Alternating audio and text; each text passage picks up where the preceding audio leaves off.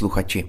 V tomto vydání Týdne bez filtru jste podle našich slibů očekávali první vydání debaty se stálými hosty. Z důvodu nemoci jsme ale toto první vydání museli odložit až na březen a nabízíme vám tak dnes záznam jiné debaty, rozhodně ale ne méně zajímavé. O církevních restitucích a jejich dopadech na proměny českých a slovenských církví si v druhé polovině ledna na veřejné debatě v Brně povídala naše kolegyně z podcastu Příběhy bez filtru Hana Strašáková, a to s týmem akademiků, kteří o tématu vydali knihu. Než začnete poslouchat, rád bych vás ale ještě pozval na příští veřejné debatování. 6. března od 19 hodin budeme v Brně v jezuitském kostele vyhlížet budoucnost církve. Jaké výzvy nás čekají v příštích letech a desetiletích? Děláme dost, abychom se na ně připravili? A není populistické chtít se přizpůsobit světu a stíhat ho, když máme oskoušené své letité metody a postupy? Debatovat dorazí kancléřka pražského arcibiskupství Marie Kolářová, novinářka Alena Šajnostová a brněnský diecézní biskup Pavel Koncbul. Prostor bude opět i na dotazy z publika, tak se těšíme, že za námi dorazíte. Ale teď už téma církví a restitucí. Dobrý poslech. Jak české a slovenské církve přemýšlí o budoucnosti, jak hospodaří, investují a spravují půdu, jak vidí svou roli ve společnosti. Na tyto otázky nabízí odpověď téměř 270-stránková publikace Vize z daru, Vize z maru s podtitulem Proměny církví v Česku a na Slovensku v kontextu restitucí. A my si tyto odpovědi, ale především pozadí knihy a co z jejich závěrů plyne, zkusíme zhrnout při dnešní debatě u příležitosti brněnského uvedení právě knihy Vize z daru, Vize z maru z částí jejich autorů. Tímto vás tady vítám a děkuji, že jste dnes přišli debatovat o proměnách církví a zdravím i posluchače podcastu Bez filtru, kteří mohou část dnešní debaty poslouchat na našich podcastových platformách a celá debata pak bude k dispozici na webu herohero.co lomeno bez filtru bonusy.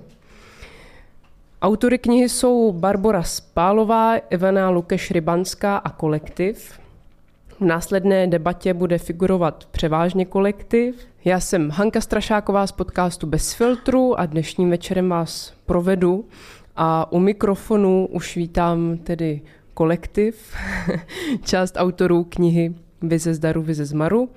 E, jako prvního bych ráda přivítala Adama Gajdoše, Dále bych chtěla přivítat Vojtěcha Pelikána, ano, to jsem já, taky vás vítám. Dále bych tu chtěla přivítat eh, Vojtěcha Milnera a spolu s ním je tu i Terka. Ahoj.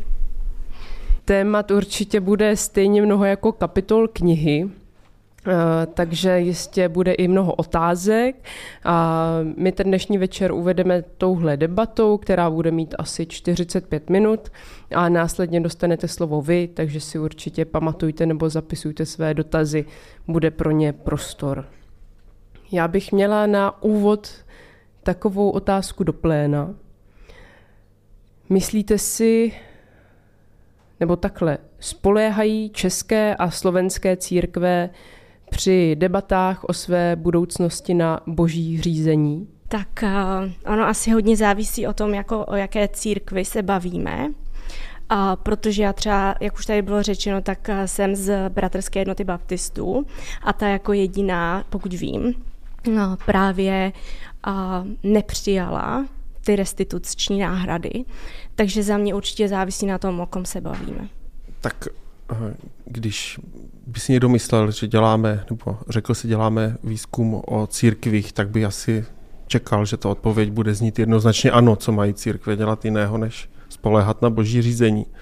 A já můžu mluvit jenom za nějaký konkrétní výsek výzkumu, spíše za třeba církev katolickou, České republice nebo za Českou bratrskou církev evangelickou nějakým okrajovějším způsobem, ale vlastně při těch debatách, které jsme vedli, tak byly naopak jako často velmi přízemní. Se bavili o hektarech a, a účetních uzávěrkách a o nějakých kalkulacích do budoucna, jestli procenta vycházejí, e, nevycházejí. A, takže i samozřejmě Bohu jako nějakému aktérovi věnujeme v té knize hned v úvodu docela jako důstojný prostor. Je, jako, je neopominutelný a i v těch rozhovorech se objevoval, ale bylo to možná méně, než bychom čekali. Možná samozřejmě objevovali se ti, kteří říkali, než bychom plánovali, než bychom přemýšleli o budoucna, pokud budeme plnit dobře svoji roli, nebo Duch Svatý nás povede, nebo, eh, nebo něco podobného, pokud budeme eh, věřit. Prostě co bychom byli jako za církev, kdybychom nevěřili v to, že se o nás Pán Bůh postará, jako se postaral, postaral v předchozích eh, různých, třeba i těžkých situacích ale vlastně při tom přemýšlení o penězích to byl vlastně ten důvod, i proč Bára nebo proč vlastně ten kolektiv jsme se na tuhle rovinu soustředili, tak tam najednou ta debata jako bývá hraniční, tam se spousta věcí vyjevuje a, a, a vlastně jako často ty debaty byly hodně právě o těch penězích a o tom pragmatismu. Tak jako bychom čekali v nějaké firmě nebo v nějakém neziskové organizaci. Takže Bůh měl prostor vyjádřit se, ale úplně ho nevyužil. Tak on ho využíval různými způsoby. On jako e, nám různě i něco naznačoval. Jako pro mě to osobně jako e, praktikujícího katolíka bylo v tomhle smyslu jako důležité vlastně nějak jako cítit, psát o církvi, nějakým způsobem hledat si vztah k církvi, eh, k tomu, co dělá, jak si formulovat vlastní názor, ale i vlastně pozorovat to, jakým způsobem to boží aktérství je přitom jak v těch rozhovorech, tak třeba i v tom našem procesu psaní. Adame?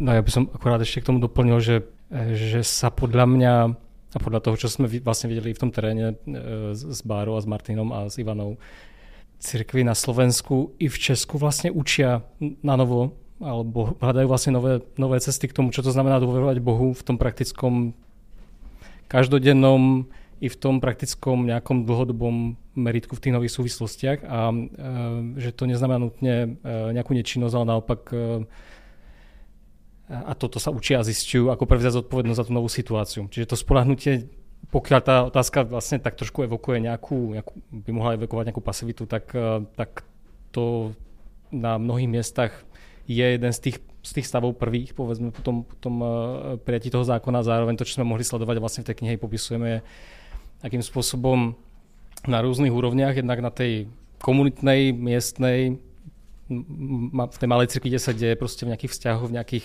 proste správe budov napríklad eh, miestneho zboru, farnosti, až, až teda na tú úroveň povedzme nejakého národného uh, národnej štruktúry, ako, ako sa vlastne spolahnúť jeden na druhého, aké spoložiť otázky, čo to vlastne znamená, že sa necháme viesť a čo to vedenie od nás požaduje za, za činnosť. Čiže v tomto vlastne to je hľadanie nejaké osobnej zodpovednosti a vyjadrenia viery v to vedenie, v, tej, v, v, v tom, čo konáme. No.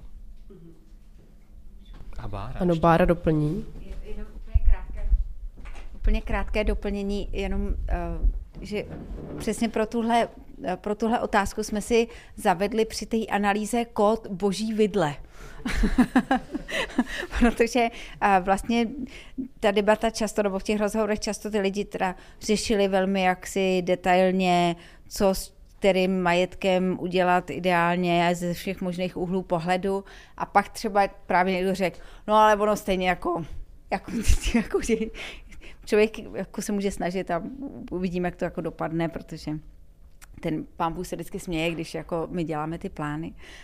Um, takže uh, někdy to fungovalo ten Bůh jako takový právě přesně jako enfant terrible, který prostě jako všechny snahy o investice a, a plánování um, financí a tak dále uh, může smést rychle ze stolu. Uh, ale je pravda, že nás právě hodně zajímalo to propojení mezi tou ekonomickou a nějakou, řekněme, pastorační stránkou a to bylo taky uh, téma, který uh, podle mě třeba učinilo ten eh, výzkum pro ty církve jako zajímavým, jo? že když zjistili, že nás nezajímá jenom teda, co udělají jako s konkrétníma obnosama peněz, ale že nás zajímá nějak ta komplexita těch věcí, tak, tak to začalo být i pro ně nějak uchopitelnější nebo Eh, prostě jako nějaká zajímavější reflexe. No a co vlastně při celém tom projektu psaní, při tvorbě a chystání knihy, zabralo to pět let, uh, hodil do toho Bůh nějaké vidle, nebo vám všechno vyšlo tak, jak jste chtěli?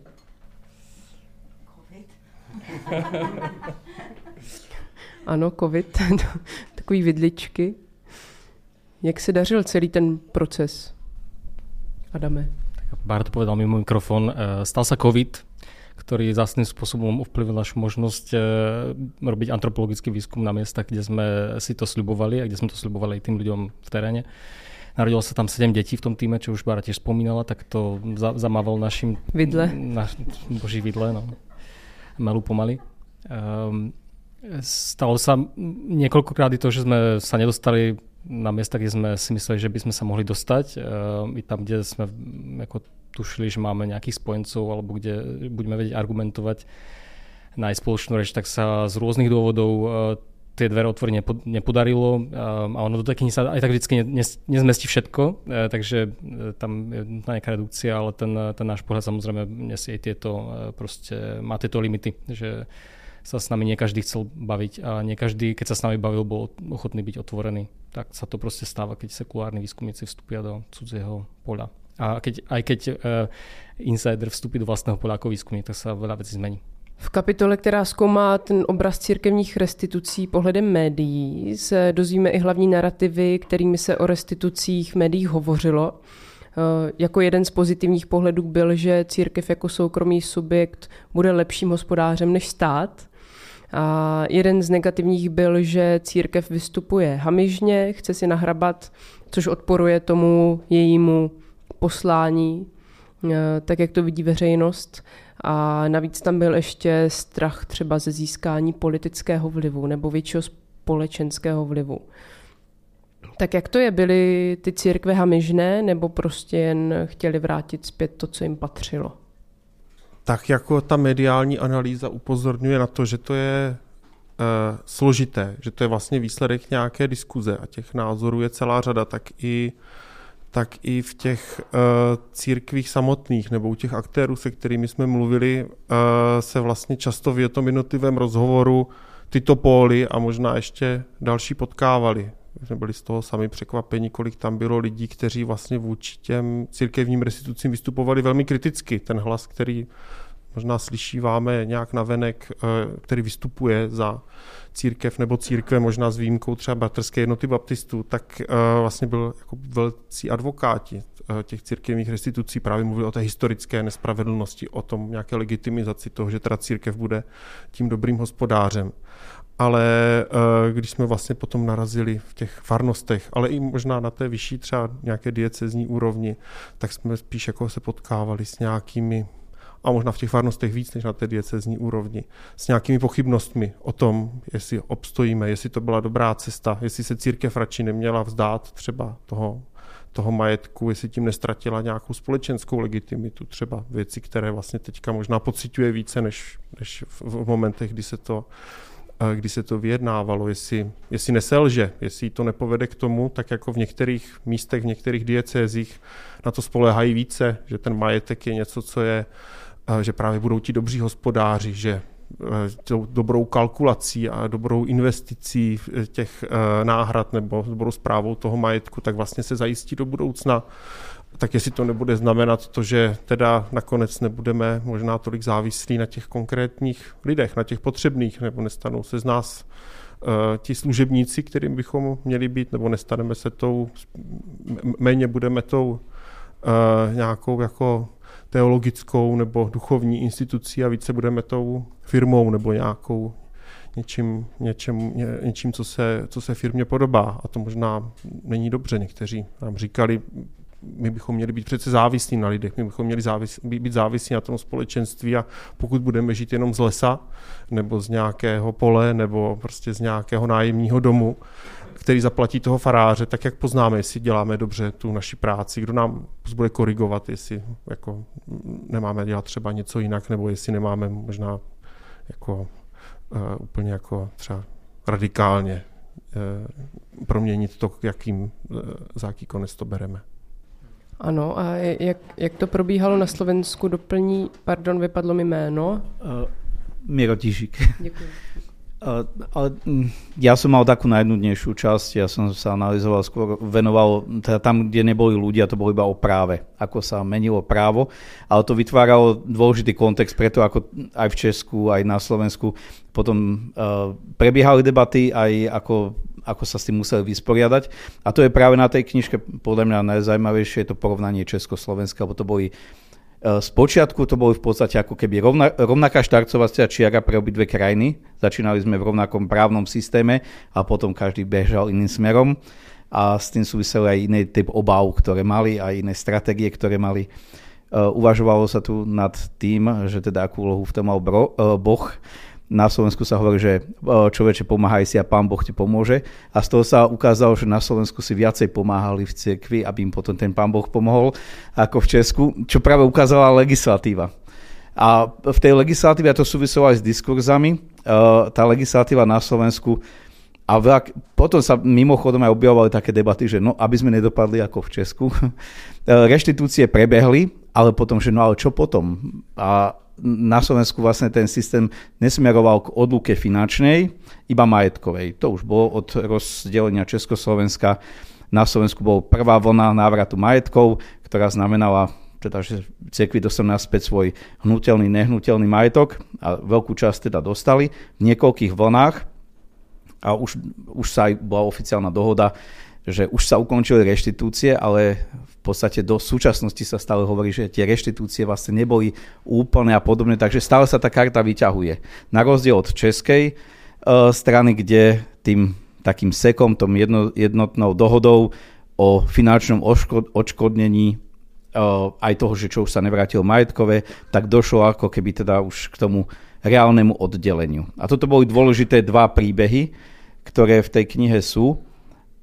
Ale z hľadiska toho práva je to nudné, tam sú zaujímavejšie tie príbehy antropologov, ktoré sú oveľa lepšie, lebo tam sú tie výpovede, ako sa s tým vysporiadavali tí jednotliví aktéry. A ja by som teda nerad nudil, preto by som dal možno priestor radšej tejto antropologicko uh, inej zložke. No, ono vlastně Česko je uváděno jako jedna z nejateističtějších zemí Evropy a Slovensko naopak jako jedna z těch nej, nej církevnějších zemí Evropy. Tak ale na první pohled, přes tento velký rozdíl se zdá zvenku, že to postavení a fungování obou církví v zemích je podobné. A co jste ještě za rozdíly zjistili při tom zkoumání? Nebo si jsou opravdu to, je to fungování tak podobné na Česku i na Slovensku? My jsme právě překvapivě, píšem to taky v úvodu té knížky, zjistili, že je tam spousta podobností, že um, nebo já začnu takhle, já když jsem poprvé jela na Slovensko dělat výzkum, tak jsem jela sama v létě 2019 a jezdila jsem tady 14 dní, dělala jsem různý rozhovory, opravdu jsem až dojela do těch, eh, do Jasova, to ještě za Košicema a tak. A říká jsem si, no tak to jsem teda opravdu zvědavá, co jako o tom napíšeme za ty tři roky toho výzkumu. Tady prostě, já si tady v mnoha případech si připadám jak na Papua Nový Gvineje, jo. Ale v mnoha případech jsem si připadala úplně jako doma, jo. Že právě to bylo hrozně jako matoucí, že v něčem eh, člověk jako, jako přesně vůbec ho nic nepřekvapovalo, jo, jel v těch, eh, v tom schématu toho myšlení, jako kdyby dělal rozhovor v Česku. A najednou ty lidi řekli něco jako, a si říká, aha, tak on je to vlastně úplně nějak jinak, jo. Jako příkladu, um, jako příklad by byl uh, náš výzkum v Lendaku, což je uh, taková vesnice z, uh, v Tatrách, která se teda jako velmi hlasitě hlásí jako taková katolická bašta. A my jsme šli dělat rozhovor se starostou a teď jsme měli ten, tu strukturu toho rozhovoru s, prostě připravenou ještě z těch českých jako rozhovorů. A tam většina těch otázek se týkala nějakého vztahu církví a společnosti. Jo? To dává smysl, ne? A v Lendaku to najednou vůbec nedávalo smysl, protože tam žádná jako necírkevní společnost nebyla. Ten starosta říkal, no my tady máme takové štěstí, že my jsme tady všichni katolíci, měli jsme tady jednu paní pravoslavnou, ale ta už zemřela, ale ta byla taky dobrá. Jo, takže jakoby, kde tam potom hledat jako ty vztahy ty církve a společnosti? Když opravdu jako všichni prostě chodí do toho kostela, všichni mají ty svátosti, všichni jsou prostě, uh, jako je to tam strašně jako provázaný, uh, ten jako ta, ta obec tam financuje uh, spoustu církevních věcí, církev financuje spoustu jakoby obecních věcí. Jo, hrozně těžko se to, uh, se to odlišovalo. Takže um, Výsledkem bylo, že jsme naopak se snažili právě poukázat na některé ty stejné dynamiky. Uh, I to, že já jako Češka jsem přijela dělat ten, ty rozhovory do, do těch slovenských církví, tak to často jako vedlo k tomu srovnávání, že lidi říkali, no u vás je něco, a teď to bylo různé, jo? něco bylo dobře, něco bylo špatně, nebo jak pro koho taky. A to u nás jako buď to, buď to jako nechceme, aby se stalo, anebo chceme, aby se to stalo. Jo, takže vlastně ty lidi tam jako viděli ty kontinuity a uh, některý je vítali, některý, uh, některý ne. Ale vlastně ty otázky toho, uh, jak se, uh, jak, jak se teda jako legitimně vlastně uživit, uh, byly víceméně stejný tam i tam, i když ty... Když ty Celou debatu uh, o proměnách jako... církví v Česku a na Slovensku v kontextu církevních restitucí poslouchejte na webu herohero.co lomeno bez filtru bonusy.